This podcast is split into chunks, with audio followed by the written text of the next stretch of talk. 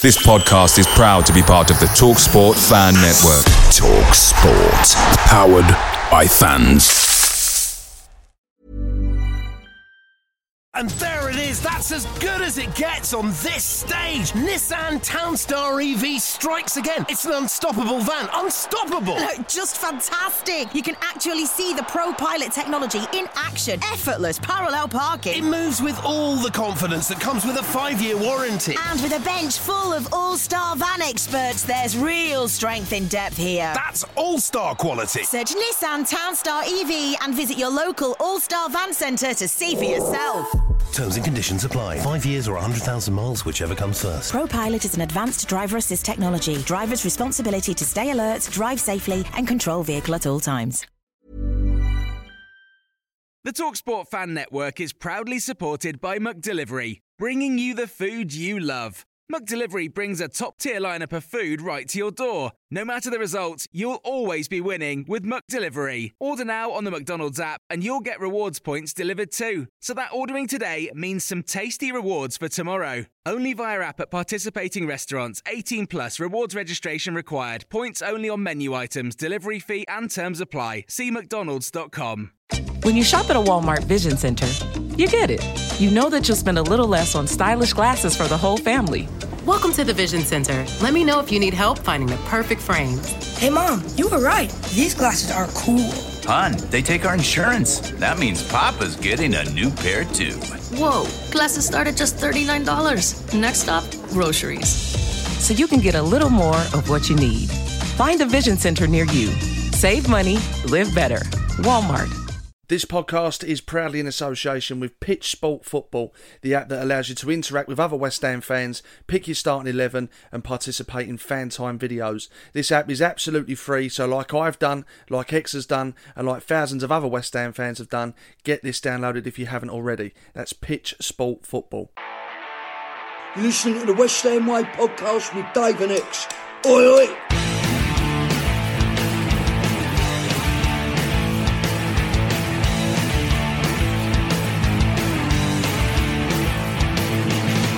Hello and welcome to the West Ham Way podcast of myself, Dave Walker, and serial ITK blogger, ex-WHU employee.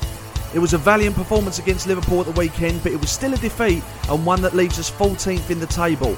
That game concludes our so-called tough run of fixtures, so what should we expect against newly promoted Fulham? We'll be talking about Sebastian Haller's performance at Anfield and whether Saïd Benrahma should start over Pablo Fornals on Saturday. X will be giving us the latest news and views before we end the show with questions from patrons of the West Ham Way.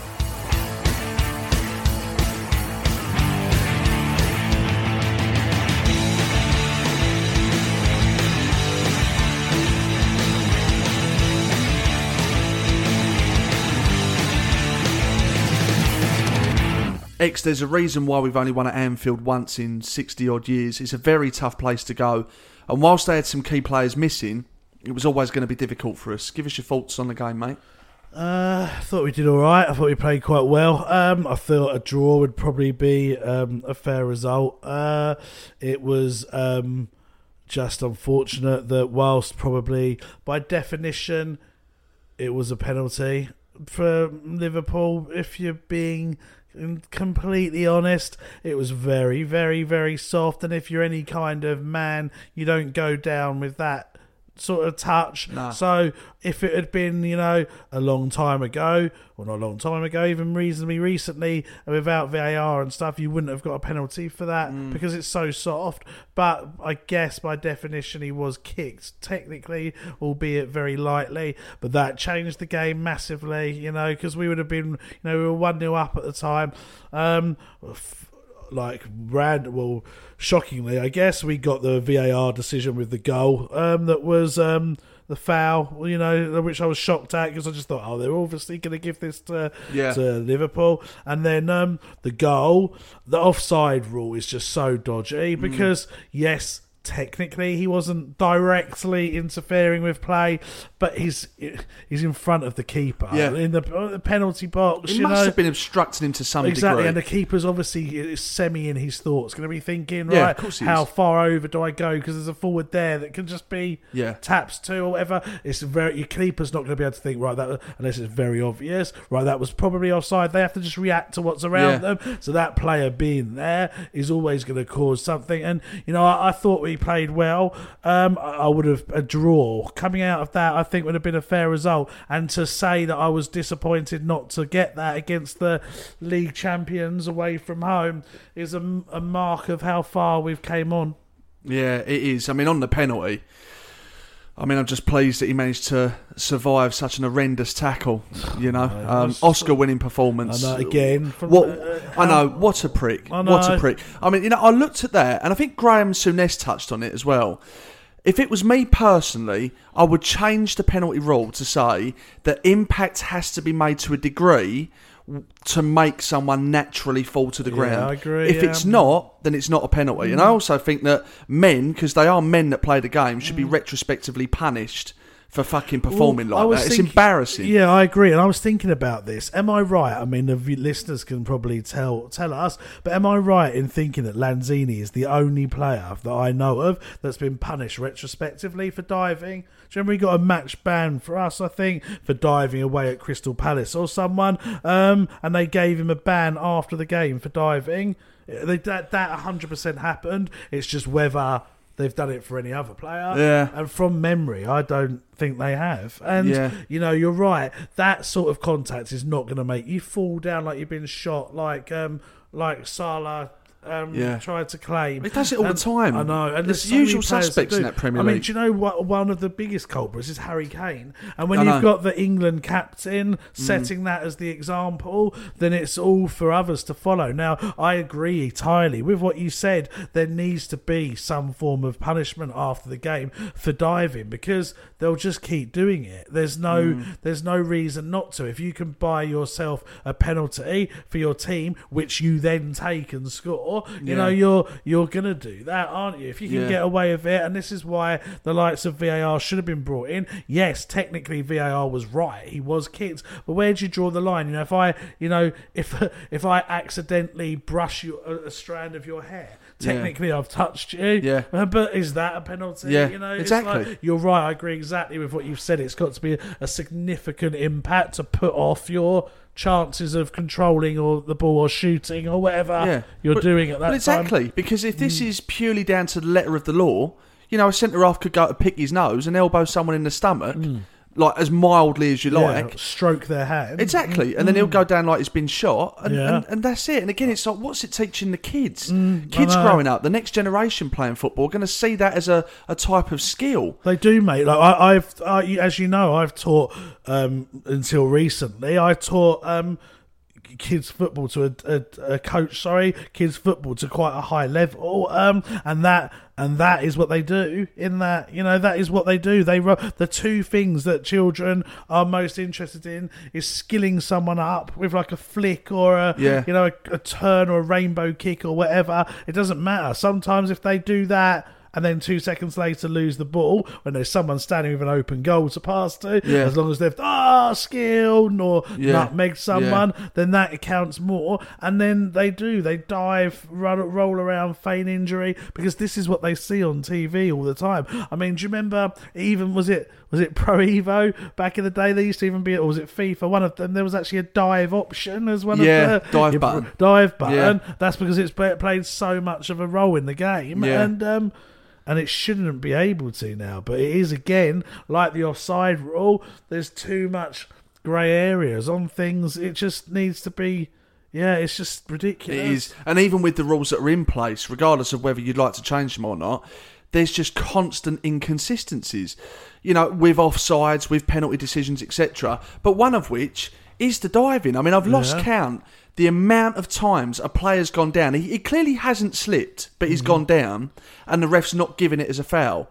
So then, surely it's a booking for diving. Yeah, But then the ref's just run off. So, so what is it? Are you just letting him off for having a go at diving, or are you actually going to, you know, take some action? I know, Because otherwise, how are we going to change it? It's so frustrating. It really, really is. And you know, it it's annoying to still be talking about ref problems almost every Oh. week. You know, every week we're still discussing it. Like Yeah. there's there's there's got to be something that eventually stops all of this. Like how you know, as life evolves, how can getting decisions right in football not evolve? You know, I know they're different sports, so the context is slightly different. But cricket, rugby, NFL, tennis, you know, they've all been, been able to come up with ways to use technology to improve decisions, and I think we did that with goal line technology. Yeah, I agree. With the minus the was it Aston Villa Sheffield United game, whatever it was. But on the whole, they they have. Yeah. Um, but with this, there's now with VAR, there's still so many things that just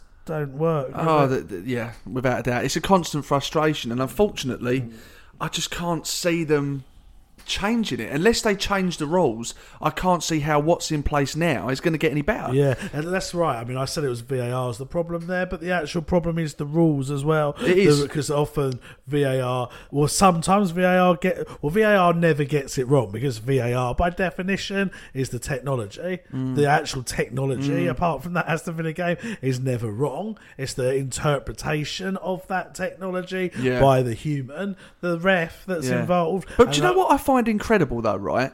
If you've got this technology that does all this incredible stuff, why doesn't that come up with an automated decision for you? So you can't make yeah. the human error. Yes. If it uses that inbuilt technology Yeah. to identify fine margins, it must know itself whether it's offside, whether it's a Mm, penalty. mm, that's true. So why does it then have to mm. go back to a human being to Mm. inevitably make a mistake? Yeah, very good. Goal point. line technology tells you straight away. Yeah. That doesn't go to a referee to make a decision. It will tell you if it's crossed the line. So mm. tell us if it's offside. Tell if it's a mm. penalty. Why. Yeah. doesn't it do that? Dunno, Why are they mate. making life so fucking difficult for themselves? Don't know. You're spot on. You're right. And you know what? As, as stupid as this sounds, I hadn't actually thought of that. But you are spot on. What? Why? You know, think of all the things that technology can do nowadays. It's actually producing the results, but not telling you what the result is. Yeah, Almost. yeah. So what is the point of that? You know, you're right. You are right, and I don't know why it can't. It surely must be able to. Yeah. And you could have a human. I guess overseeing the technology to check it doesn't malfunction or whatever, Mm. but on the whole, that should be the one that makes the decision. Yeah, you're right. Hundred percent. It was always going to be an eyebrow raiser with Seb Haller coming in and Antonio being out. Um, we've all said he needs a run of games, which I personally stick by, I but was also very interested to see him fit into that team. Wasn't the best start for him in terms of, you know, Liverpool way. No. Um, interested to see how he gets on against Fulham on Saturday, but that's a different conversation. For me, and I'll kick us off because I'm sure you feel the same. I actually think everyone played pretty well on Saturday, apart from one player, Yeah. and that was Haller. I'm sure Mhm. you'll agree. Yeah, I do agree. Um, I am conscious of going over old ground here because we have discussed this f- throughout his time at West Ham. Um, yes, I think Liverpool away is obviously a tough game to start. He's playing against a young centre back though that had barely played. Um, I, I, don't, I don't know really what to say because you get these people, and I've said it before, the Haller cult, that whatever you say, pull out videos of and images of him doing the right thing. But for so many people to think that he's not performing now, and obviously I've said this for a while now, Mm, and mm. um, for him to not be performing, yes, you can pull out all these things, but why do so many people think it? Not, you know. So I did a poll. Out, I put a poll. How many people do you feel negatively or positive about Haller? I had to make it that kind of um, what's the word prescribed because otherwise you get people saying I do like it because of the system. I just wanted a yes or a no. Yeah, Do you like yeah. Haller? And it was something like sixty nine percent no, uh, thirty one yes. Right. And for that many people to think there's an issue. There's not going to be that many people that don't understand football that are thinking that, and the and the thing that I would hmm. throw out there as well, and again I don't mean to name drop, and s- someone out there seemed to think it was an ego by me saying this, but it's genuinely true. I obviously through the podcast and things that we've done, we do speak to ex players now and again, and and current Pete staff, and I I just dropped a text message out to a few people on Saturday and generally asked what their opinion was because I respect their opinion, mm. and they were all saying similar to what I say now. I, I, as I keep maintaining, I do not want to write the player off, but I know, I know what's going to happen if Haller scores against Fulham or plays well. I'm going to get so many people on Twitter saying, "Yeah, there you go. He's you underrated him. Haller was good. We told you you were wrong. Your opinion's rubbish just because he'll play one good game, right?" Mm. But I'm stating now that I don't think he's a bad player. I don't necessarily think he's had a chance to prove himself properly, but you you you can't keep excusing him. Mm. When do you draw the line? People say there's not had the system. Okay, right. Well, why can't he adapt to a system? It's not like you're asking him to play right back. Yeah, hmm. okay. You're asking him to play as a forward, which he is, and then people say, "Oh, he's used to having a free." Okay, like Ryan Giggs started as a, a tricky, pacey left winger, then he ended up being more central. Then he started to drop deeper. Players like you know, Ruud Gullit was a forward once upon a time, then was a sweeper. Then you know, you talk about systems not working. People were very quick. My point, which some people missed, was that Cresswell got slaughtered playing at left back for the last year or so. Yet we changed the system so he's a left centre back, and now all of a sudden he's playing well. So were people wrong for two years saying Cresswell's shit, or can he be excused by the system? He can be excused by the system, but does that mean every player can be excused by the system? And my last point, as I do realise I'm taking a lot of the microphone here, um, that my last point on this, because I don't want to dwell on it too much, is some player. The other thing that always gets referenced. Actually, I'm going to make two more points. The other thing that always gets referenced is yes, but he scored goals in Germany, which is the top league. Yet he scored goals in the champ, uh, the Europa League, and so on. Let me give you Shevchenko. Let me give you uh, Veron. Let me give you. Um, Kazaragi, although I know his was cut short by injury, but there there are players throughout English football's history that have performed in one league and not performed in the other. Likewise, they have players that not performed in England but have played brilliantly in Germany. You know, they're different countries, they're different style of footballs. Things that work well in Germany might not always work well here. It doesn't mean like it, it, it continues through. You know, but what I will say is, I would keep Haller in for Fulham. I would keep him in for Sheffield United. I would sit with him this week and I would say to him, right, you need to start performing, mate. Uh, yes, I, you may feel you're not getting the service, whatever. What can we do to help you here? And if he says, I want Benrahma and Bowen playing off me like that, then do it. And people say you can't drop Fornals, can't change the winning system for one player, but we've got to try and get this guy performing. He's our only striker at the moment. He's a 45 million pound forward mm. who's massively declining. Talk to him. What does he want to happen? And if he can't turn it on against Fulham, Sheffield United, and whoever we've got after that, Man United, is it? Um, Villa, Villa and? Man United, Villa, yeah. Man United. If he can't do it in those games, we need to start thinking about selling him in January. The biggest problem for me, X, was his work rate. Yes. On Saturday, uh, I mean, it was horrendous. Like Yeah. most West Ham fans, you keep one eye on Haller because you're interested to see how Yeah. he's going to get on. And I said it on last week's show. Actually, I said there's two things that's going to be his Achilles heel. One is his work rate and his persona.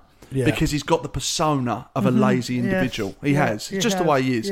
And secondly, he's always going to be judged against an inform Antonio. Yeah. Those are the two things.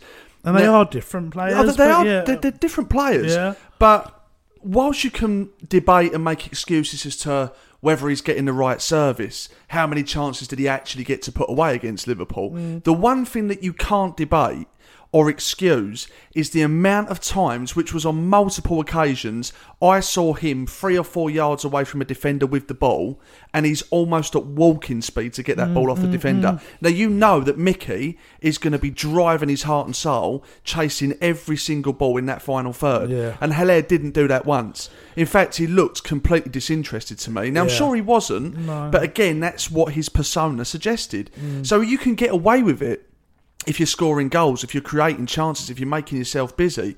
But when you're losing the game or you're not contributing or you're not even chasing down your man to get the ball, Mm. you can't excuse it and you're going to look fucking terrible. You're not going to get Mhm. away with it. No. And that's the key thing for me. I really noticed that in him on Saturday and Mm. that is absolutely inexcusable because I'll be honest, I am have have been and I am pretty much on the fence as it stands with Haller. I Mm. see something in him that could potentially work at West Ham. So I'm watching him very closely at the moment. But that on Saturday for me was fucking dog Mm. shit. I thought he was terrible. And you know, every striker, every player has a bad game and might have things not go their way.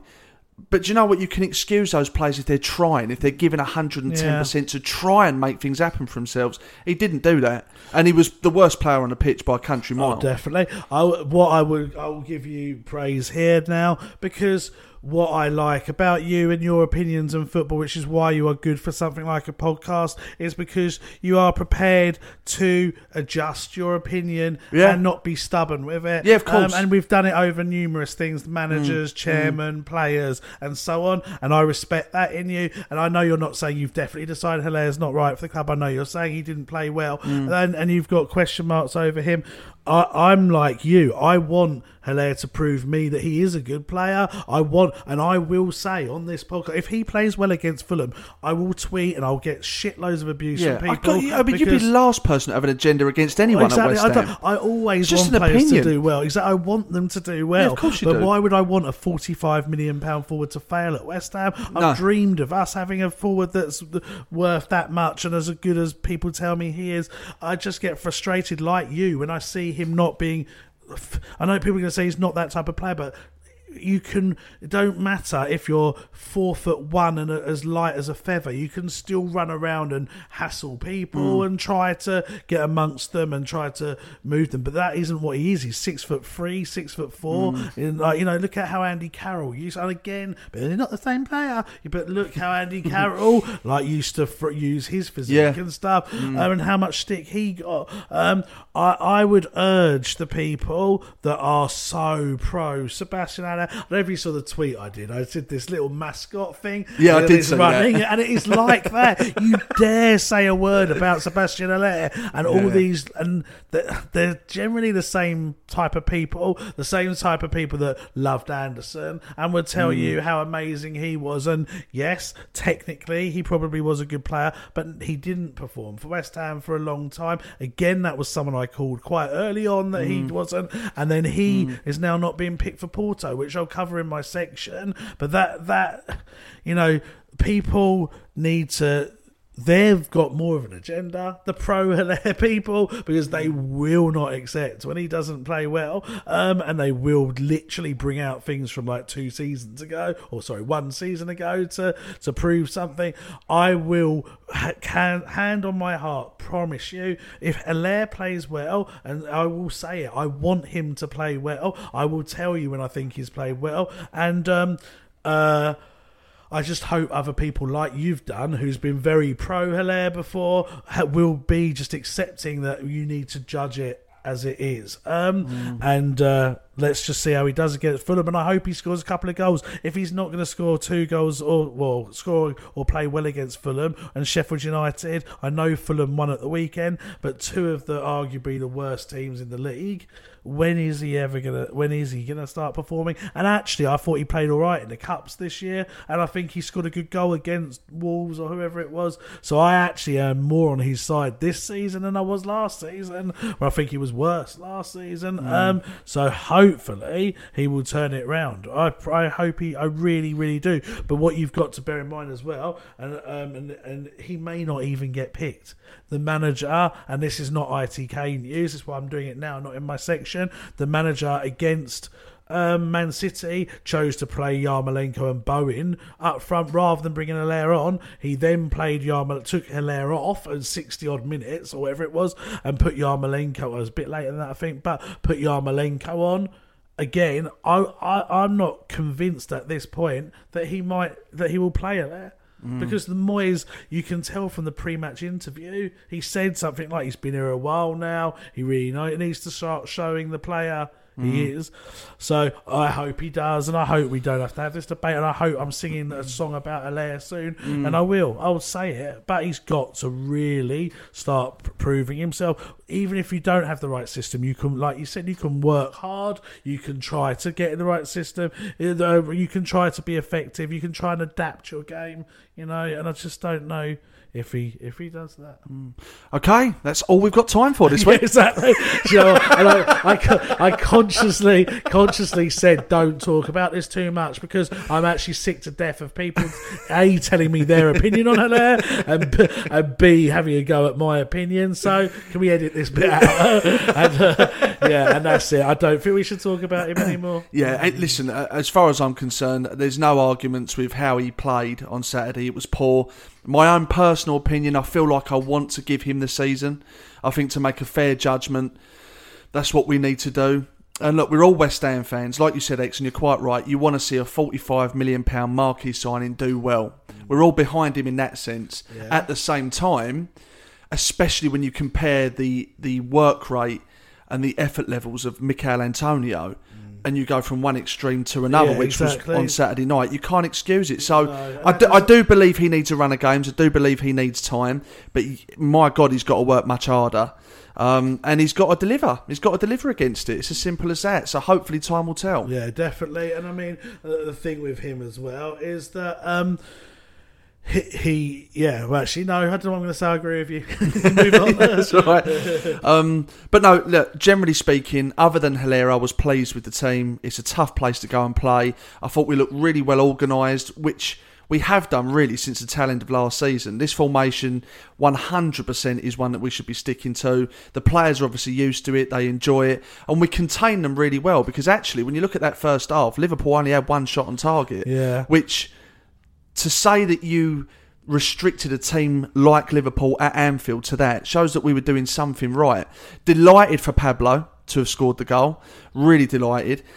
Really interesting. One of our patrons commented when we was uh, all interacting together after the game and said that Pablo Fornals can be our best player and our worst player in the same game. Yes. Do you agree with that? And how do you think he played on Saturday? Um, the jury's really out for me on for now still, which I do think is harsh that I think that because in he's in terms of direct involvement in goals, he gets goals and he gets assists. You know, so actually, what more technically do you want him to do? But then.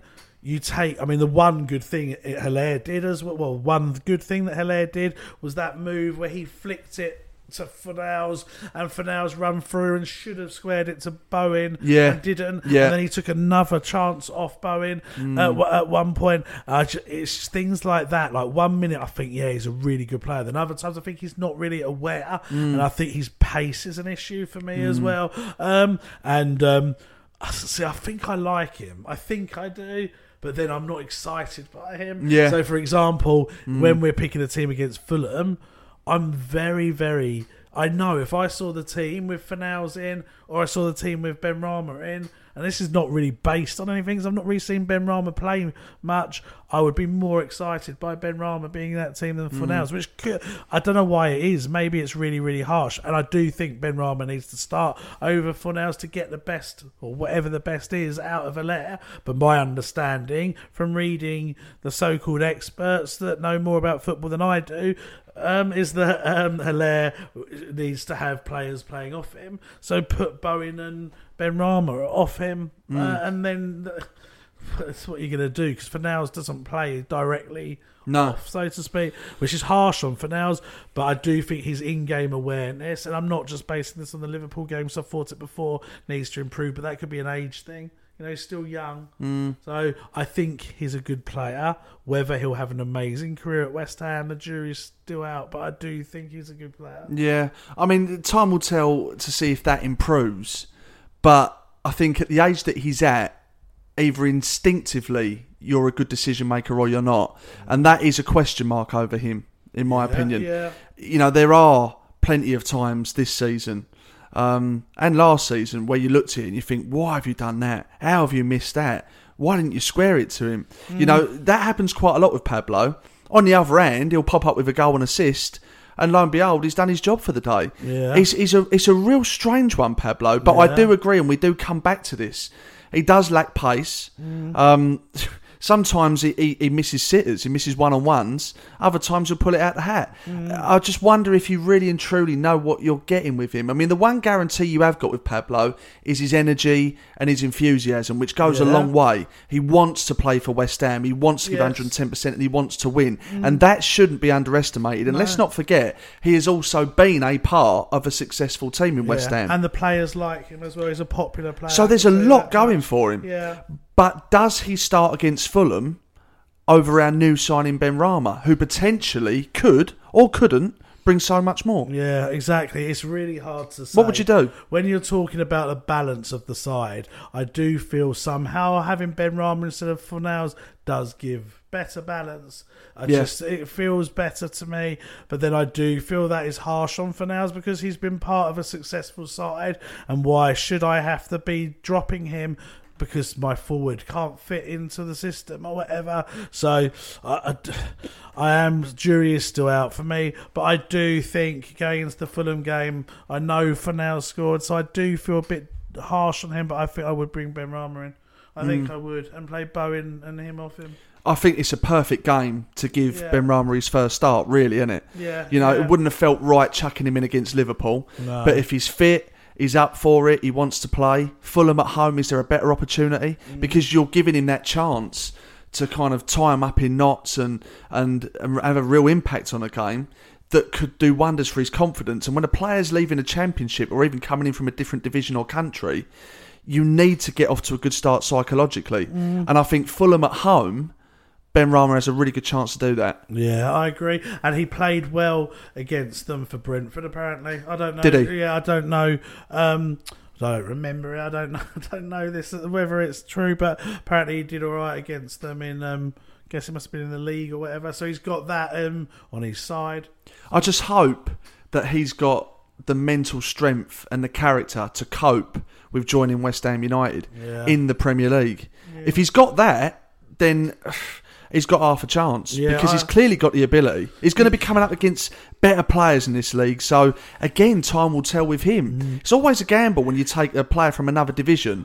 But it worked wonders with Bowen. It's worked wonders with Souček. It's working wonders with Coufal. Yeah. So let's just hope that with all that flair, excitement, and skill that comes with him, he's got the mental ability to believe in himself Yeah. that he belongs in this division. and I think the best way to get him off to the best start is against someone like Fulham at home, where you're expecting really to win two or three nil, aren't you? Yeah, exactly. And I think also a player like him, in terms of what his attributes are, in the sense that he's like, you know, a creative player, um, technically good, um, maybe not the most physical, but technically good on the ball and so on.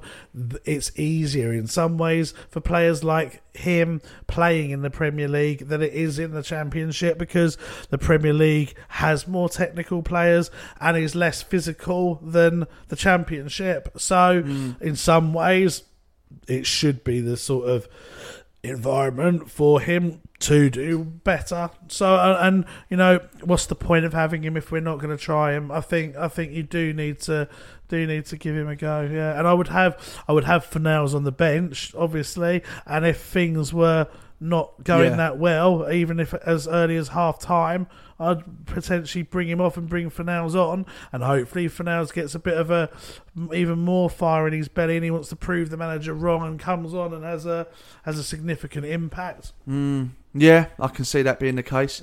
Well, in relation to the Liverpool game, let's see what some of our patrons said about the game.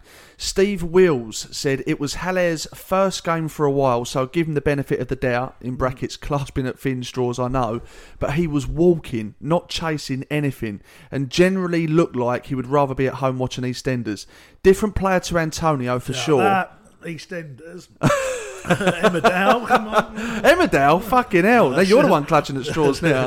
To be fair, I don't even like Emma Dow, but I couldn't think of another soap. so- but he then went on to say, different player to Antonio for sure, uh, and not the chaser, but our team needs a striker that can do that. January beckons for a third striker that can help in that area. Uh, Graham Ivett said, Felt the first half we were decent, soft penalty, but second half we showed too much respect to them. Was a winnable game. Their centre back Phillips was immense, to be fair.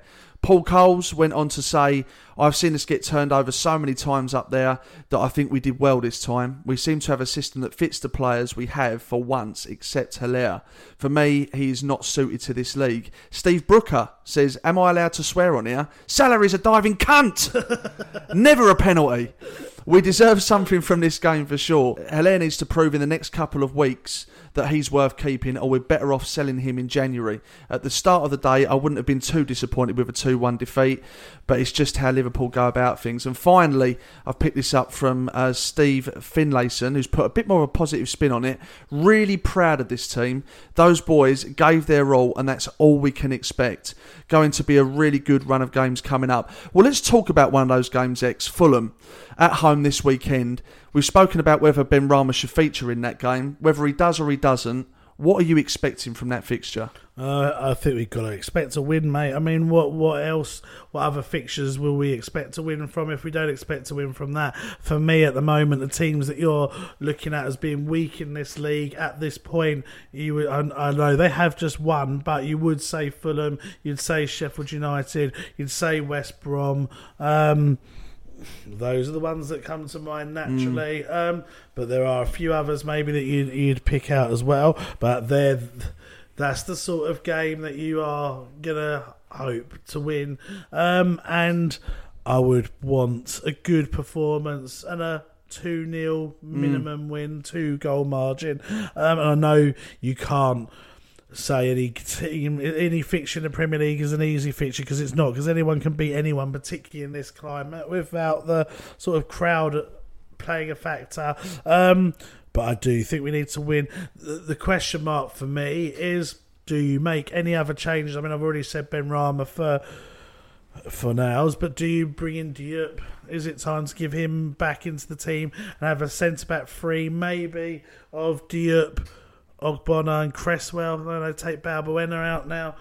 Um, do you maybe I don't agree with this one, but maybe bring back Fredericks instead of Coufal, get a bit more pace on the right and more like someone that's going to get down the flank a bit more. against his old club as well. Yeah, against his old club. Yeah. Um, so there's maybe a few questions there that you could ask, but I think my own answer to my own question would be just change Fornals for Benrahma. Mm. Do you know, to a degree, this is a bit of a must win game for me. Mm. The reason being, our performances have been so good this season, yeah. but we're 14th yeah. in the league. Yeah. Now, if we now go and get turned over by Fulham, what does that mean, that yes. start to the season? Yeah. Not a lot. No. Because you'd like to think that if you can mix it with the big boys, you can take that in and yeah. be the bookie's favourite to go and beat the smaller boys. Yeah. But if you're not doing that, mm. then you're not beating the big boys despite how well you're playing, and you're not beating the smaller teams despite how well you're not playing. Yeah. So then you can find yourself slipping the 15th, 16th, 17th. Yeah. You know, you can. I would rather play poorly and win than well and lose. Yes, yeah. And that's why we must win this game because we have to start building off of our performances sooner rather than later. We've got Yeah. some good wins against some teams that we didn't expect to beat, but now we've got the chance to come out of this dark period of fixtures and really make a, a statement of intent. Because when you look at the next four games, every single one of them is winnable. Mm. But the question is, will we crush this myth?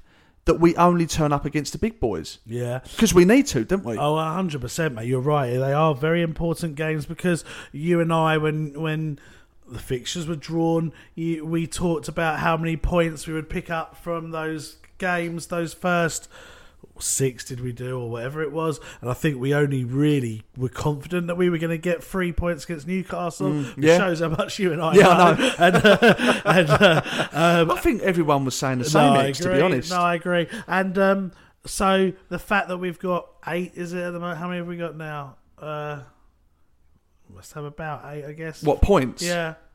Three against Wolves, sure off the top three against Leicester, that's six. Draw against City, that's seven. Draw against anyone else. Um, I know we're. bring it uh, up, mate.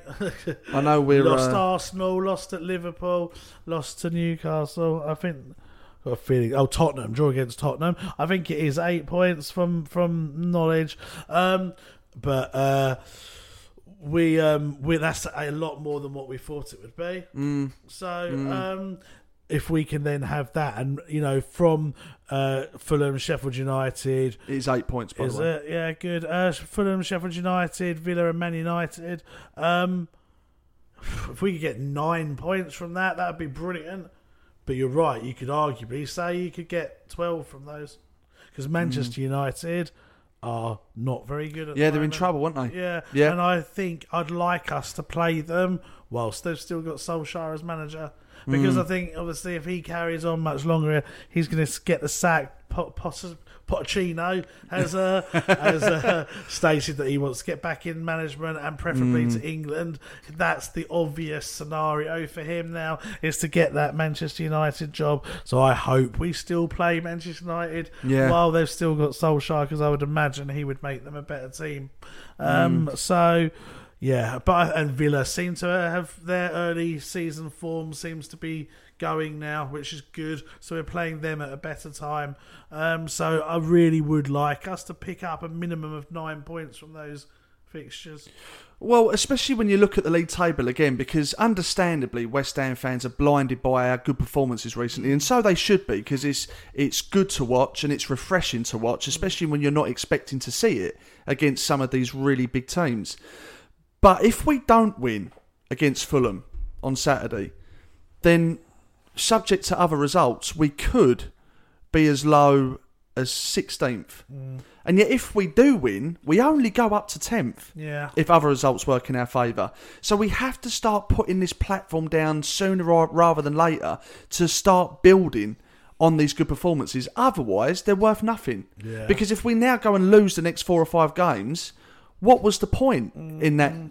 great run of form that we showed? Yeah. No point, because once again, you would then be blighted by consistency, Yeah. which is the common theme with West Ham over the last four or five years. Mm, mm, so I, I think for that reason, to a degree, and I must state that it's a must-win game against Fulham because I think it's so important for so many different reasons. You know, Yeah, no, I totally agree with you on that, and um, I really think.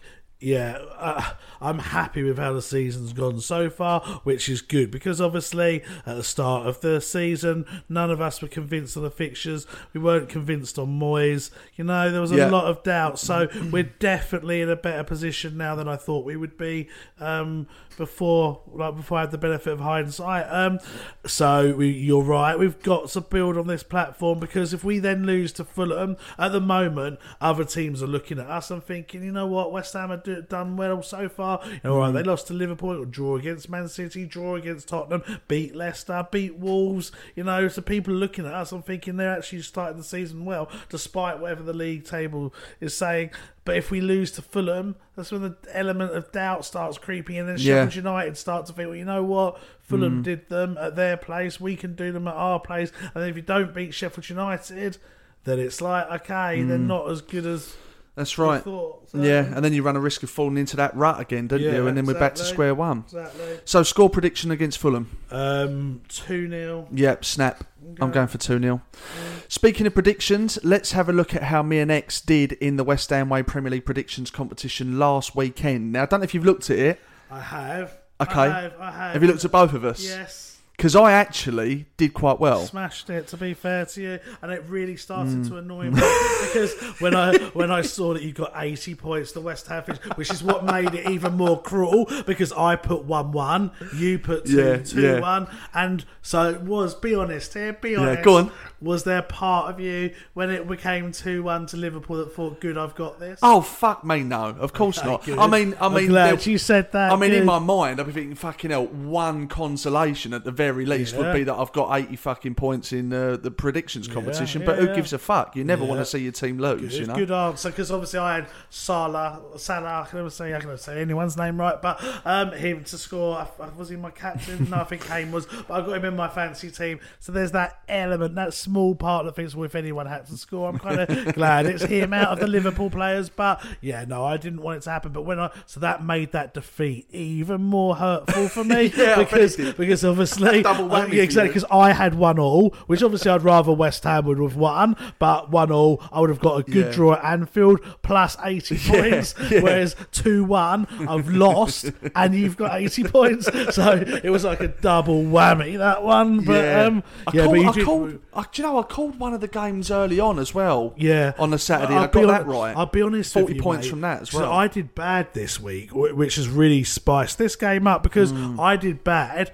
because I found those games really hard to predict. You know, Arsenal won at Manchester United. I found that one really hard to predict. Hmm. Um, there was a couple of others that I could really see going either way. So, in fairness to you, I will give you credit where it's due. You've done well this week. Yeah, well, I went from 260th to 146th, which is a big leap. is, um, yeah. That was after bagging myself 205 points at the weekend. good, um, whereas yourself, after getting just 37 points, Poor, yeah. um, you went from 62nd to 105, leaving a gap of just 53 points between us now. So it's a big weekend for me. Oh, do you know what though? I'm actually pleased because I thought you'd be closer than that. I didn't realise No. I still had 53 points. Oh yeah, so but I- that's only one prediction away. it is. In fairness, it is. But I'm still happy that I'm in the lead because obviously, do you want to mention the other game?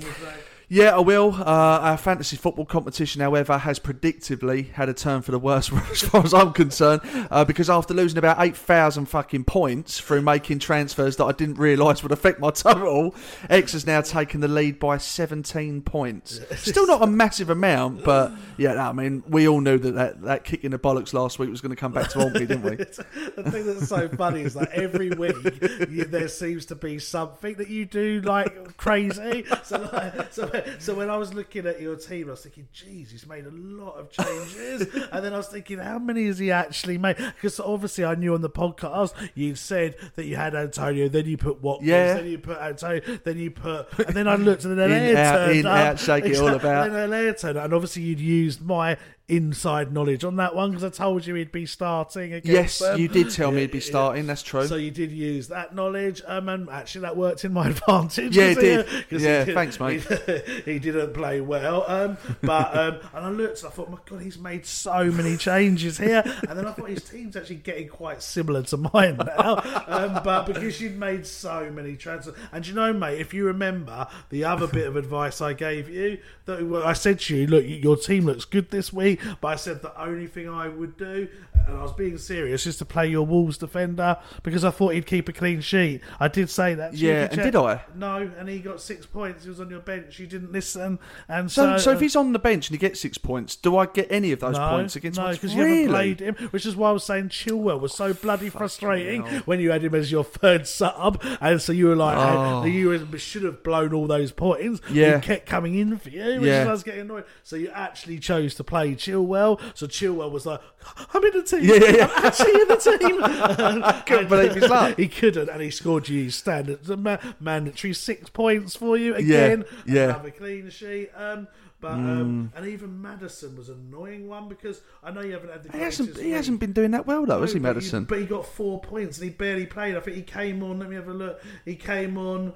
He played twenty-seven minutes. No, did he? Yeah, twenty-seven minutes, and he got one assist in that time. Oh, really? Yeah, that was a, Really? an irrelevant. He didn't need to score that, Leicester. You're already winning. Yeah. Why did you help, Dave? Yeah, Um, I didn't even know that he only had 27 minutes in him. To be honest Yeah, with you, he that's what I mean. See, see, I don't tend to study or have any kind of knowledge about other teams. This is what lets me down with fantasy football, And the fact you to a degree with the predictions as well. that you do things when you're drunk. Well, and I do things when I'm drunk, and I don't understand the fucking game. I don't like the game.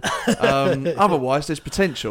yeah, exactly. Um, well, I just love, I just love the idea again. I always try, I always amuse myself, and maybe it's a bit immature of me, but I always amuse myself that if this was actually real life, so like, so I like, so I like the idea of like, you know, so you're, you're sort of sorting out your team. You're like, come on in, in you come, Mickey. You're in. Actually, sod it, mate. You're out. Watkins, you're in. Actually, come back, Mickey. Come back. Oh fuck this! I'm going to bring a lair in, and they'll be like, you know, just like, boss, make your bloody Yeah, mind up, yeah. and then you've got Jamie Vardy. Sorry, Jamie, you've done well for me, but fuck off, mate. Harry's coming in now, and it's just like, what goes on? It's just a complete like Yeah. roller coaster of, Yeah. of players. But uh, Yeah. yeah, inevitably, I am now top of the league of our. our Yeah. I mean, look, never say never. You know, I, I, I can't think that my enthusiasm for this game will ever increase. You've got to admit but my knowledge and enjoyed it a little experience.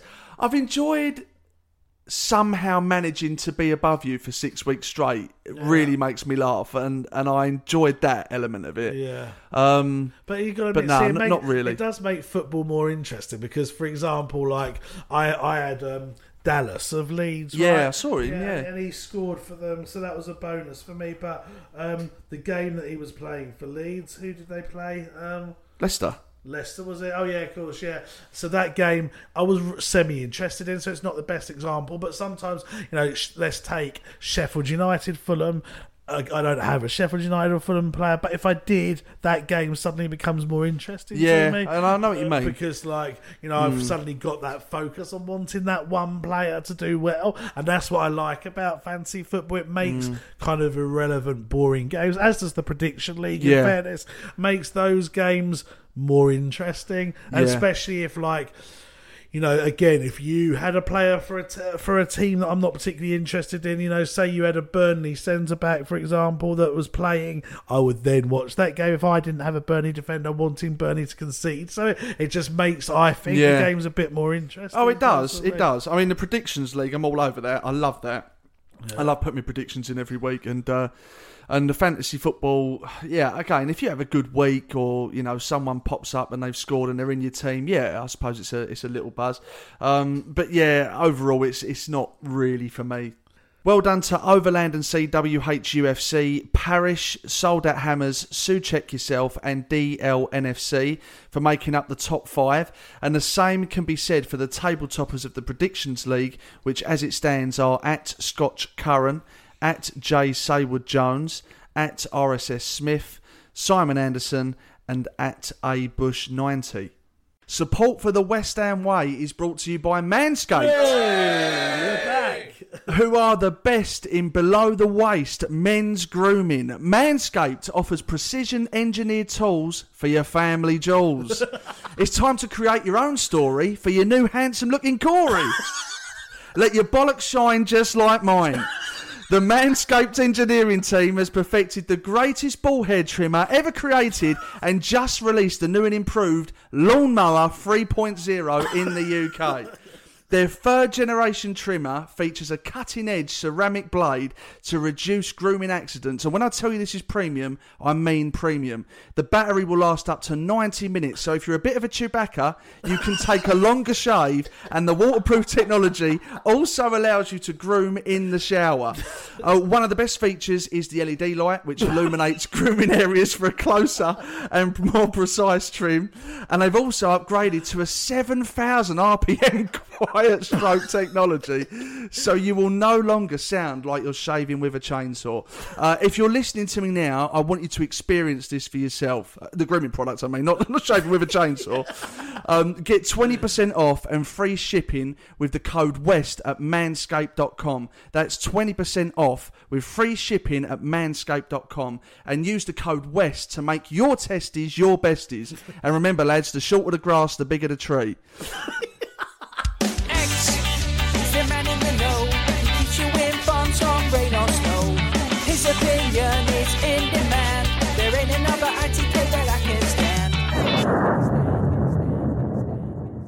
Have you got anything for us this week, mate? No. I'd love to play your outro now. Yeah, exactly. That would be quite funny, wouldn't it? Um, uh, no, I've got a little bit. Um, so I don't know if you saw today, but Sean Dyche said that um, the bid for Tarkowski um, was really not pursued very much by West Ham, if you know what I mean. So when I said, I don't if you remember in the summer, I called it a fake bid, and now that Yes, was probably that was probably slightly too strong a description because it there was a bid, but it was like I said at the time, a bid that was rejected and then kind of half expectingly that it would be rejected Yeah. and then not really followed through. Well, Dyche has now confirmed that, Mm. which is uh, I don't know what the word is, interesting or Speculative bid, maybe? Yeah, speculative Dipping your toes in the water and nothing more. Yeah, exactly. Um, speaking of some of the other targets, um, the centre backs we approached, Caleta-Car, the Marseille defender, It looks like they're not going to qualify for the next round of Champions League now. There's Marseille in financial difficulties, I think, so he could become available again in January for us to maybe rebid for, and he won't be playing in the Champions League then, so we won't have that um that nugget for keeping him at Marseille. Another centre back that we looked at in the window was Nikola um, Milenkovic at Fiorentina. Um, he's refusing um, to sign a new contract at the moment, and um, it could be that we could go back in for him as well. None of this is confirmed at this point, but it does mean that these options are probably more available in January when they were in the summer. We have made a bid for a centre back. This time, he's a Danish defender called Frederik Alves. Um, it hasn't been confirmed 100% that it's West Ham that have made the move for him, but I'm pretty sure it is because we were interested in him. We've definitely contacted the player, spoken to the player. He's a Danish centre back. He would go into the under 23s. He plays for Silkeborg in Denmark. Um, he'd go into the under 23s initially to be developed. He's a 1.5 million pound signing, and uh, he, but at the moment, he's not guaranteed to get a work permit apparently. Um, so they're waiting the news on that. He it shows to me how little they rate Cardoso, you know, the Portuguese centre back that they signed. Um, Was it two summers ago now? Mm. Um, and because he's not played for us at all, and No. the fact that we're looking at other young centre backs, he, I've said from day dot, he doesn't appear to have impressed anyone, and people that I know that would know these things say he's very average, that he hasn't impressed at all. So I think him probably spells maybe the end of his career soon. Um, on the exclusively to the patron site, I um, which I do with some of my news, I revealed that the club could try to renegotiate Anderson's loan deal at Marseille. Now. Obviously, we have some websites and news outlets that have also subscribed to be patrons because I didn't tweet that information out. I only put it on Patreon and it's appeared in a number of news places today. Um, now, they misquoted me, as they often do. I said they could negotiate, possibly, for his loan deal to come to an end. By that, I mean you would say to, Mar- uh, to Marseille, um, not Marseille, to uh, Porto, you would say to them, look, he's not playing for you. You're paying his wages. You know, we're happy to cut the loan deal short. We'll take back the wages and then we can pick him and you're not picking him type thing because th- there's no point having a loan player that you're trying to get their confidence back or try to r- sell on because he Mhm. hasn't got a like a mandatory purchase clause in either like what we've got with Benrahma so we will have him back um if he's not playing for them you can say to them, "Look, let's end this on, on both sides, and we'll take him back and we'll play him." But if it depends how much Moyes and the club rate him, because if they want to save his wages, they'll turn around and they'll be like, um, "Let's just stick him at Porto for the season, and we'll save all his wages because he's high paid." Um, but if they have any sense, and if it was me, I would call him back and try and ar- arrange for that to happen because the Porto managers came out and said that he doesn't, he's not applying himself, he's not playing well, he isn't putting effort in. So. I think it would be best if we cut it short, but whether they want to save the money, I don't know. So that's the situation um, with him. Uh, and then um, there is some interest in Jovic. I mean, we keep getting links with him, who was Haller's partner at, um, at Frankfurt and now plays for Real Madrid. I say plays, he's barely played for them. There is obvious interest, as there would be um, for any player really that's been signed by Real Madrid, um, and obvious reasons because of Haller. However, the deal to loan him is not anywhere near happening at this point. We could explore it in January, but it's not like we've got anything current. It's just speculation for now. Um, we have actually signed someone though. We've signed. He's called Justin. Ozagni, Ozagi, Ozagi. Um, he's an under 16s that was at Southend, and he's joined us. Obviously, um, Southend are in massive financial issues, um, so we've picked up one of their young academy players. Um, in terms of injuries going into the game, obviously Noble missed the game against um, Liverpool with a minor knock. He is now available during that game. Cresswell did that kind of splits thing where it looked like Yes. he'd done both his groins. Mm. Um, he's actually okay. He's Good. able to play. Um, Mipo Odubeko, um, the signing that I broke a while ago from Manchester United. He, he's been scoring a few goals in the academy. Is now also available for selection. Obviously, he's a forward, so I doubt they'd call him up for Fulham. It'd probably be too soon, but long term might be an option that we haven't explored yet up front. Um, Antonio won't be back for the Fulham game. But as again, I exclusively revealed to Patreon um, subscribers first, and before any of the other media outlets reported it, Antonio uh, Moyes is hopeful that he'll be fit for um, the Sheffield United game, which is after the international break. So we've got Fulham this Saturday, then it's an international break, and Mm. then he could be available for that.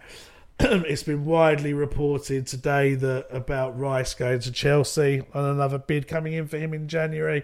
That could happen. I'm not going to deny that it could happen. What I will correct is that a number of outlets have said Chelsea could bid again for Declan Rice in January. They haven't bid for him once yet. Of course, they've done tentative inquiries to try and gauge how much he would be, but they haven't submitted an official bid, so it's not again. Um, it's said that Declan is interested in that move. I don't think Declan's situation has changed because there's been no bid and he's very committed to West Ham, very committed. He does love the club. So even if Chelsea, um, you know, if it is in the back of his mind, it's not going to affect his performances for West Ham because he loves West Ham. Um, and so, and there has been no indication that Chelsea are going to bid for him. It's just rumours. Of course, they could do because they were interested in the summer, but there's no evidence at this point. And I can say this from both Chelsea being a Chelsea ITK now and a West Ham ITK, that neither, there's no indication from either side that Chelsea are going to bid yet. Um, Mm. and no evidence that they will. Um, and finally, uh, the takeover bids. I don't know if you've put this as one of the questions because I saw that this was um, was coming up a lot today. Uh, people saying what's happening with the takeover bids. Well, they're exactly what I told you was happening at the time. There there isn't a takeover bid at the moment. Um, there is interest in the club. But there's a, a no official bid submitted, um, and the the what's he, what was his name? Secret agent who times all of his tweets very very well um, every time the window closes. He said oh the reason why West Ham didn't sign this person like Benrahma was because of the takeover. The reason we didn't sign anyone in the window before because we weren't going to spend any money he never says it before the window closes. He always waits till the window closes and then said it because if it was a strategy that we were going to do he would have known that before the window closed. So why say it after the window's closed when you know factually that that's not going to happen Yeah. you should know factually before um the whole thing is um, used for attention. Yes, there is interested parties, and so there's an element of truth to what he's saying. But to say that the takeover bid is coming this year, how how realistically, with it being what November the fourth, is it today? Um, can the takeover bid be completed by the end of December? And Mm. we not to know anything about it at this point. Um, we're going to spend most of the year in fucking lockdown. well, exactly. So it's not even probably physically possible. There was a really funny um, comments on Knees Up Mother Brown I saw about. the Well, I didn't see because I never go on it, but someone sent it to me of, of, of slating me as per you know always sta- standard Knees Up Mother Brown chat. Yeah. And the slating I was getting for um, for the takeover uh, story was that because I don't know anyone that's involved in the takeover story. I'm going to rubbish the takeover story because it's not me breaking it and my ego won't allow that to happen. Right? okay, so to unpick that comment, which I love, just find these things so funny. If I had no knowledge of a takeover bid happening, I would say I have no knowledge of it, which is what I have said. Why? Why would my ego make up that? Because I didn't want to. Be, it's just. It just doesn't make any sense. These comments, but um, the bottom line is there is no ta takeover official bid yet. There could be one soon, and it and it would be interesting to see what happens if there is one. But there isn't one at this point. So the chances of us being in new owners by January, which is what we were promised by this person, I would put at as likely as you winning fancy football. Wow, zero. You'd go that low. Yeah. So um, yeah, that, that, that's it for now, folks. Okay, mate. Thank you very much. Ex, he's the man in the know. He keeps you informed on rain or snow. His opinion is in demand. There ain't another ITK that I can stand. Thank you to our patrons for giving us your questions. Here's a handful that I've selected, starting with Joe Little, who says, Who do you think would be the ideal manager for West Ham to take us into Europe if our squad was strong enough? We're obviously talking realistically here. Yeah. because there's some that I'd pick that obviously aren't going to come to West yeah, Ham. realistically. Whether this guy is realistic or not, I probably not. But I would say Pot- again. Yeah. Um, like I don't know if that's realistic or not, but he's been out of work for a long Mm. time now. Now, obviously, if we did suddenly sack Moyes and there was no other jobs available to him, we could say, look, we'll give you a good wage, like we did with Pellegrini. He would be the obvious choice for me.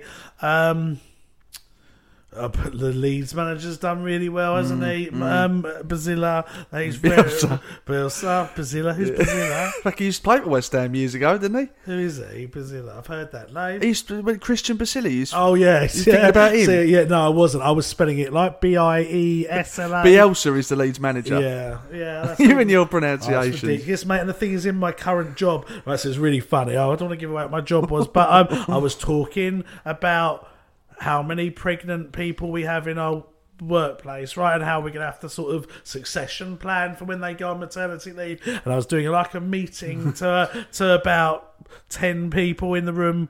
Um, and I, um, because I'm so bad with names, I named the wrong people that were pregnant, and I and I know and I know who's pregnant. I know in my head, and I can see them, and I call them their name every single week. So they and the ones that were pregnant were there, the ones that aren't pregnant were there. So I was like, oh yeah, and Sarah's pregnant, so we need to. And she was like, no, I'm not. And I was like, oh no, I don't mean Sarah, I mean Lisa. And said, I'm not pregnant. I'm like, oh fucking god, chaos, isn't it? exactly. It was chaos, mate. And I was like, right, let me start again, right? And I literally had to point. I was like, you're pregnant, and you're not, and you are like that, and talk about it that way. And uh, it was, oh god, it was embarrassing. But anyway, that's a side story. Um, yeah, him, um, and then. Uh, who else is there? Really, I can't. Feel, I don't know if there's anyone else that you can throw into the mix. Well, uh, do you know what? Honestly, I can't see past Pochettino or Yeah. whatever you fucking say because I struggle with that one like you do. Yeah. Bielsa is up there and always has been for me. But watching, I'm just going to call him Pochettino. Fuck it, don't know if it's right or wrong. Watching him do punditry the other night, seeing his overgrown hair, looking desperate to get back into the game because Yeah. he's clearly got too much time on his hands. Yeah. My concern, I think you said it earlier on in the podcast, is that he's probably destined for Man United. He almost looks tailor made for them. And with does, Ollie yeah. fucking steering the sinking ship, I Yeah. think it could be a matter of time. Mm. But I just think, you know, someone that's successful in football, which he has been. I mean, to take Tottenham to runners up and a Champions League final, Yeah. playing exciting football, being smart on recruitment, doing an incredible job at Southampton, by the way, and in Spain. I like their manager as well, Southampton's manager. Yeah, he's doing all think he's done he? a good job. They like him as Yeah, well. They like him a lot. Um, I, I I would just love to see him at, at West Ham, Pochettino. I really would. I've just thought of someone else, and whether it's realistic or not, probably not, because they've been doing better than us a lot recently. But that's arguably down to him in recent seasons. Is um, Brendan Rodgers? You know, I think Yeah. he's a, he's done really well in his career as Yeah. well. And I think West Ham, Leicester, it's not much of a difference, is it? Okay, they've had better seasons than us in recent years, but size of club. We're arguably a bigger team than Leicester. Arguably, I Mm. know they've won the league now, but um, so he, I like Ancelotti at Everton, but I don't think that's realistic now because obviously he's at Everton. Um, yeah, that, that- I can't really think of anyone else. Um, you could argue Eddie Howe is still doing not Eddie Howe, um, Sean Dyche, sorry, still doing a decent job at um, Burnley. Not sure I'd be interested in him though. Um, but yeah, those two, the Leeds manager and uh, the former you- Tottenham manager. If you, if you had to have either Bielsa or Pochettino, who would you have? Pochettino, I think. And if someone said to you, Ex, despite everything that David Moyes is building at West Ham, despite the good performances, despite the fact that finally it seems to be clicking and we're seeing some good football, and it looks like we might be going in the right direction. If now, as in this second, I offered you Pochettino in exchange for David Moyes, which means that Moyes would officially leave West Ham in the next 30 seconds for Pochettino to come in, what would you do? Oh, this is such a good question, mate. It really is a good question. Um,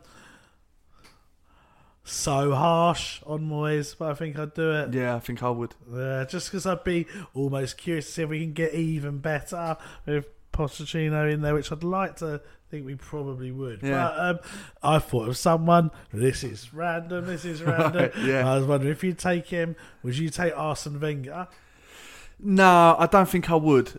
I don't think I would. I mean, look, his, his history speaks for itself. He obviously knows the game and he's achieved a, a great deal in the sport as well. Don't get me wrong. As well.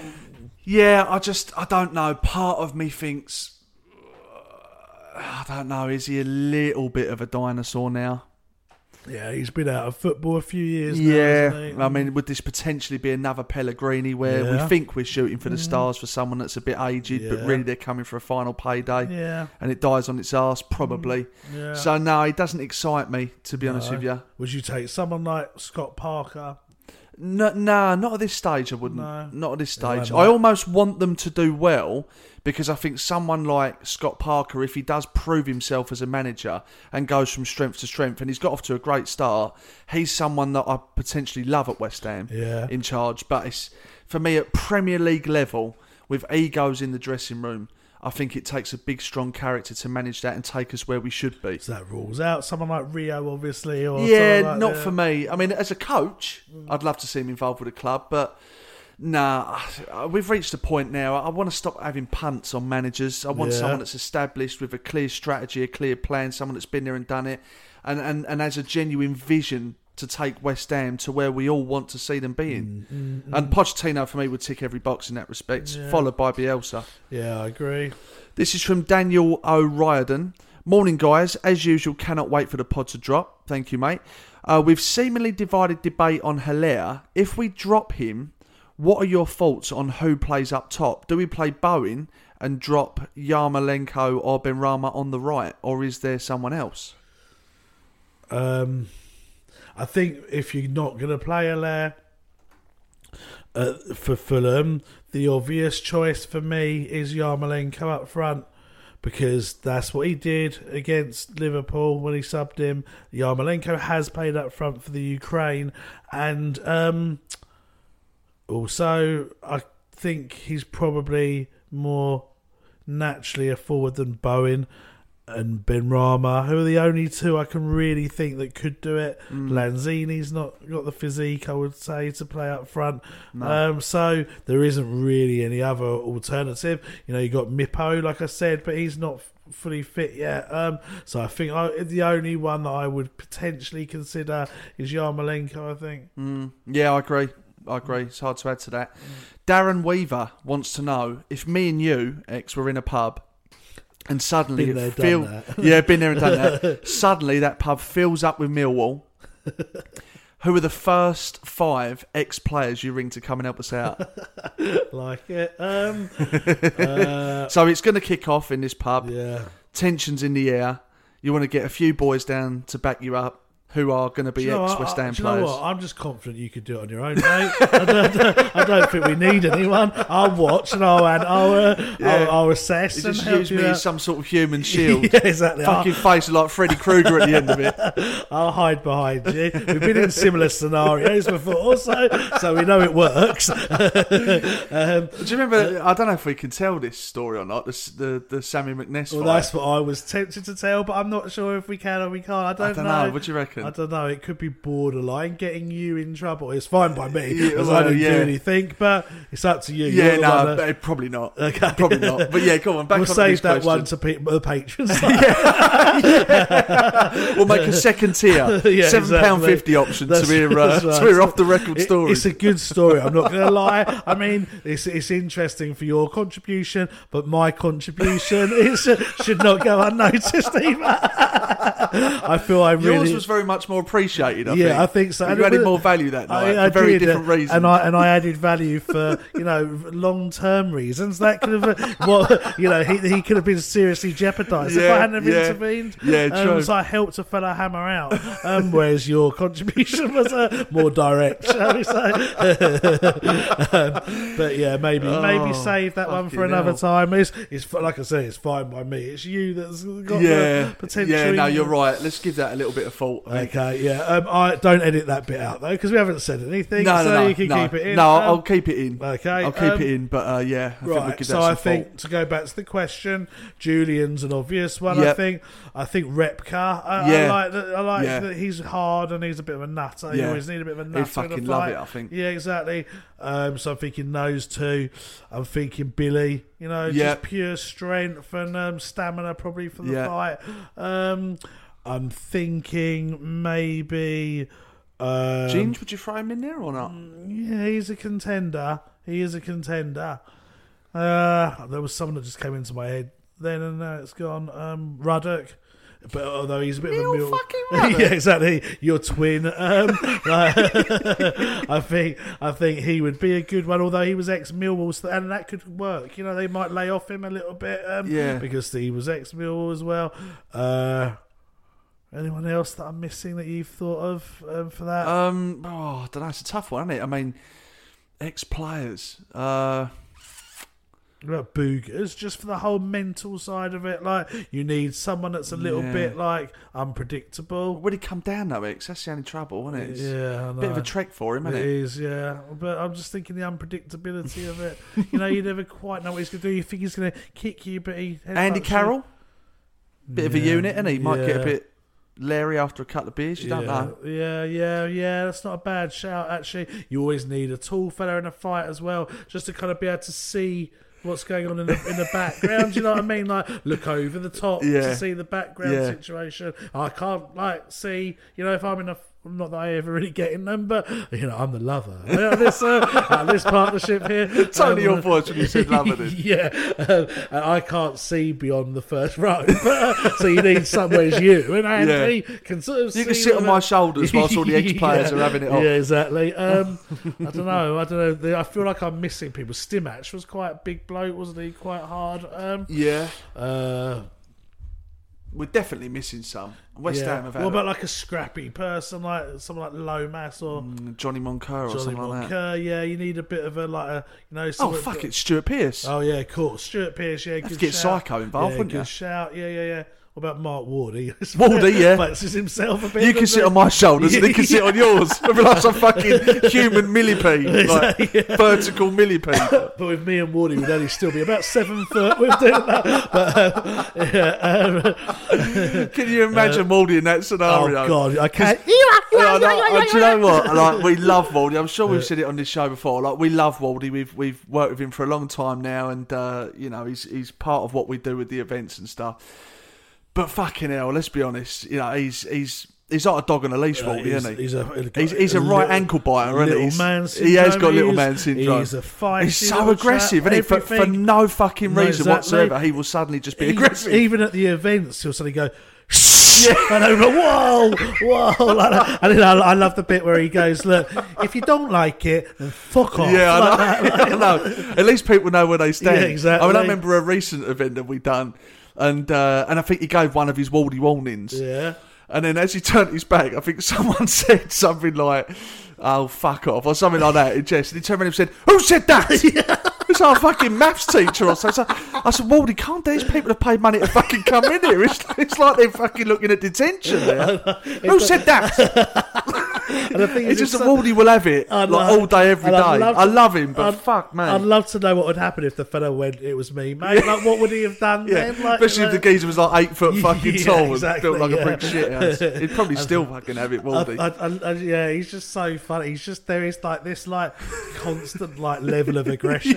Like even when it's just me and you and we're just and him and we're just chatting, having a nice catch up before the event, he's still slightly on edge of yeah, aggression. yeah, like yeah. You, you know that you know misplaced comment that you know you might mean it as a bit of bad. I remember right now. You can confirm, yeah, I am taller than Wardy. Yeah, Yeah. I'm a, I'm at least two inches taller than Wardy. At Yeah. least that, possibly going on three, which three inches taller than him because he's about what five five maybe, and I'm near five eight. Okay, Yeah. just under, and um, and so yeah, three inches. And I remember we were having a debate about who was the tallest out of the two of us. And do you remember how aggressive he was? About, oh fuck off, mate! You're standing Yeah. on your heels. Yeah. Oh, no, standing on your tiptoes. No, I'm not. You're wearing heels. No, I'm not. Like your hair's spiking. He, he tried to push for the fact you had a thicker soul than him, Yeah, he did. I think it's- was looking Yeah, at my shoes He and did. stuff. Yeah. Like, mate, face it. Let's take our shoes off. I am actually that taller than you. Oh, fuck off! You're uh,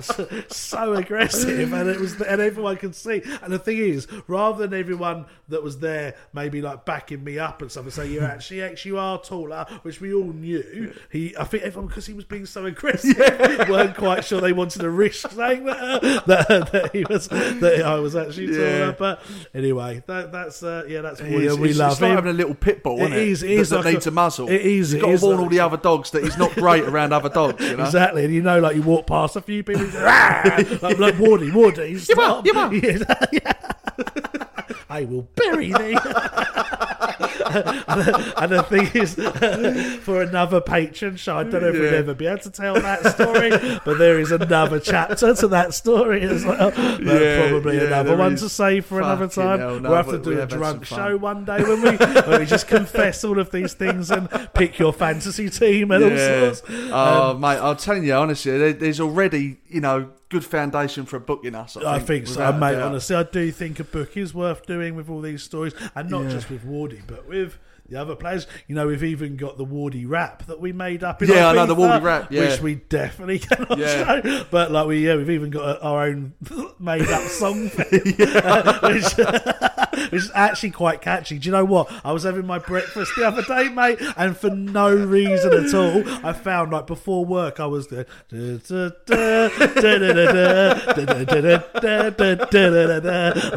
And I was thinking, why am I singing this?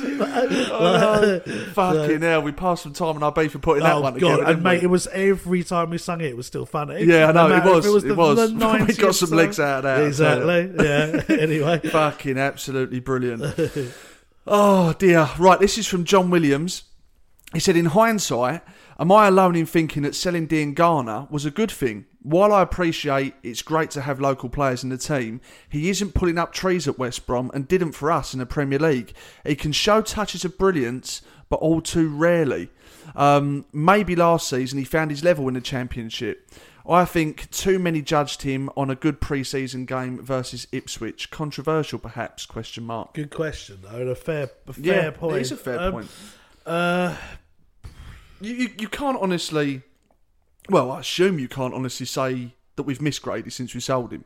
no. And, Or and- could you say that? I well, don't know. I know. don't. No, I don't know. I'd probably not because we've been playing well, which is the the Mm. obvious answer. But um, he, like like the person said, he hasn't done amazing for West Brom. I think he scored one goal, is he? Not that goals are essential for a winger, but like I've yeah, I he I think he doesn't seem to be yeah, getting the best reviews. Um, it's too. He didn't play that well in the Premier League for us either. Did a few good games, but wasn't consistent enough. Maybe, but it's, it is really hard to judge because we. I, it's hard to hypothetically judge how someone would have done at West Ham because I always think you can play well for one team and bad for another because of the system and things like that Yeah. and the culture of the club or whatever. But if Benrahma turns out to be a good signing, Mm. um, then no, we we haven't missed him really Mm. because it all depends on how well Benrahma does for me because that's your like for like really. Yeah. Um, and Benrahma, I think, is probably a more technical player than Diangana. Um, but Diangana's probably more pacey and direct as a winger. Depends what you want to play, and maybe we are more like the technical side than we are pacey direct wingers.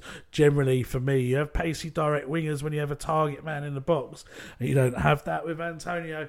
Haller seemed to play well at that Ipswich game with um, with Diangana. They seem to link up really well, so it's a shame in that respect because maybe that's what Haller needed. But the the guy's right. It was Ipswich in a pre-season friendly. You know, Mm. I'm saying Haller's played well this season, which I do think he has, aside from the Liverpool game. But that was against Hull and Charlton. Mm. So you know, Mm. like it's hard to judge a pre-season friendly against Ipswich. Mm. So Yeah. yeah, uh, jury's still out. Maybe come back at the end of the season on that one when we know how well Benrahma's done and we know how well Diangana's done for West Brom. I, I think as well you've got to look at how tense the relationship is between the fans and the board and how tense the situation was at the time. I.e., we hadn't signed anyone, we just declared poverty and couldn't be signing anyone. Now that's going to go down like a shit sandwich in most West Ham fans Mm. because they already actively dislike the owners and want them out. So there, I think there is a degree of it wasn't so much how good Grady was, it was the fact that he had just had a really good season. He was one of our own. He was an academy Yeah. graduate, and West Ham fans love to embrace their own academy graduates. Yeah. And the board have just got rid of him. Yeah. I think it was more circumstantial with West Ham fans. Yeah. That's certainly how it was for me looking back. But have I pined for Grady since he's gone? No. Do I think we'll regret selling him? Probably not. Yeah. Especially if, like you say, Benrahma turns out to be a, a good player. You know. Mm. Uh, Ross Dunn says early shout for Hammer of the Year. Now, by this, I think he means what's our predicted Hammer of the Year, Oh, rather than that- who do we think's been Hammer of the Year so far. To keep everyone happy, you can answer both if you like. Um, I think Hammer of the Year so far, you'd, your contenders are Antonio, Yep. Rice Yep. again, um, Cresswell's got to be up Cresswell, there for me. Brilliant. Masuaku, Yeah. Yeah, Souček maybe. Um, so I think I at the moment would go with uh, Antonio. Mm. Maybe I think I'd go with Antonio for Hammer of the Year now, uh, based on the games we've played, and if it continues how he's doing, and if he gets fit, obviously. Probably him at the end of the year Mm. as well, just because he's so important now. And obviously, I Mm. think Declan will maintain consistent level of performance uh, again and be right up there. Mm. But um, goals are so important, obviously, to Mm. get to a team, and the fact that he is converted to a forward gives him a bit more credibility in the sense that he's almost learnt to play a better position for him. So he's improved himself as a player. Um, yeah, Antonio, I'm going to go with. Yeah. Deserves a shout as yeah, well. he's been great. Yeah, I'm he's been with great. Antonio. I think with um, with Antonio as well, what makes him a breath of fresh air is that he's so different to most forwards in the Premier League, in the sense that he is prepared to do the donkey work that's potentially going to go unnoticed. Now it doesn't go unnoticed with West Ham fans because it isn't taken for granted. But how many strikers out there? Genuinely defend from the front with their heart and soul and sprint after every single Yeah. defender Yeah. to try and force an error to get possession back to then charge forward like he does to try and score goals. It's the one thing that was the complete opposite from Haller on Saturday. I mean, fuck me, he was walking after defenders at times. But Antonio was incredible in that respect. Put the goals that he scored, and I, I think he'll um, he'll be comfortably Hammer of the Year this year if that continues. In fact, the only thing I can see stopping him is injuries, Okay, which is a worry. Which is a worry. and It's always been a big concern. and is a concern as to why we didn't sign another forward, personally, because we Yeah. have really, like we said, two options at the moment Haller or Yarmolenko, which really shouldn't be an option as such. Yeah. Uh, Rich Mayer said, listening to your Redknapp interview again recently and how he talks about the history and culture of the club back to Bobby Moore, have we missed a trick not having him more involved in the club over the past 10 years? Is it too late now for him to come in at such a level? Uh, yeah, there's been times when I've thought maybe we should have appointed him, maybe, but I do think now well, he's in his seventies as well, isn't he?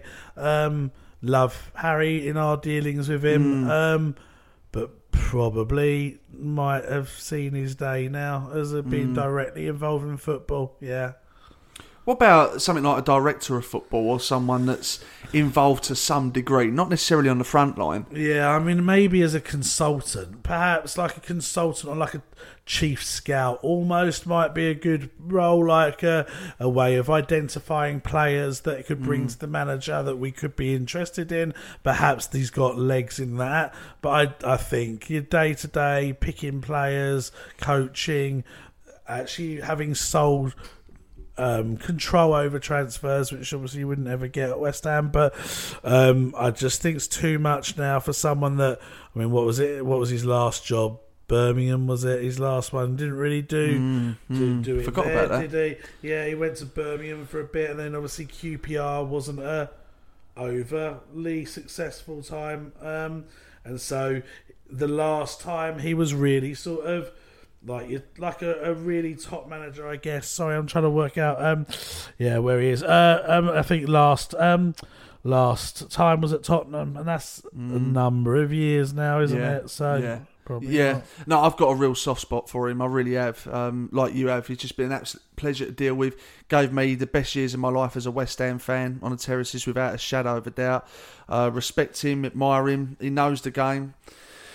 But yeah, I'll make you right. I, I can't see where he would fit in now, and I'm not too sure he'd want to fit in anywhere anyway. I think he's happy doing the odd bit of punditry, and he's just you know putting his feet up, enjoying the rest of his life, and good luck to him. I Yeah, say. well, I mean, he he's last he last managed Birmingham in 2017, Mm. where he was obviously didn't do very well. He was the Jordan national team manager. Apparently, I didn't Was know he? that. Apparently, I didn't so know that. no. And then he left QPR in 2015.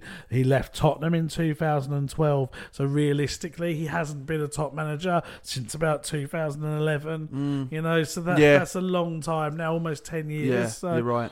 Yeah, absolutely. This is from Jacob Pasterfield. Would you take Dimitri Payet back if you had the choice?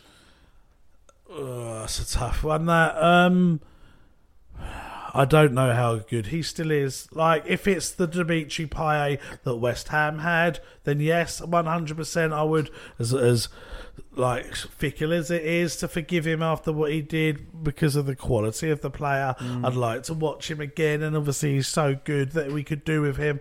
Um, but is he still the same player? I couldn't Mm, answer that. It's mm. been what three years now since he left. He's into his thirties. Well into He's into his fucking food, just in the size of the cunt. No, has he got a lot Fucking, bigger? he's put on some weight. Yeah. Really? Well, there you go. And that's not ever going to improve, really, is it, with age? So uh, I'm going to go with no. Mm, yeah, for all those reasons that you mentioned, and I just think out of pride, really, I just I couldn't have him back. I wouldn't want to give him the satisfaction of knowing the club's interested again. You know, you can't treat West Ham like that, and No. think that's going to be brushed under the carpet. We're bigger and better than that, you know. And he's 34 this season. I've just checked. Is you he know. 34 yeah, now, He's is he? 33 Stone now. or- yeah, he's he's 33 now, but his birthday's in March, so he's going to be 34 this season. So Mm. it is getting to the end of his career now. Yeah, not for me.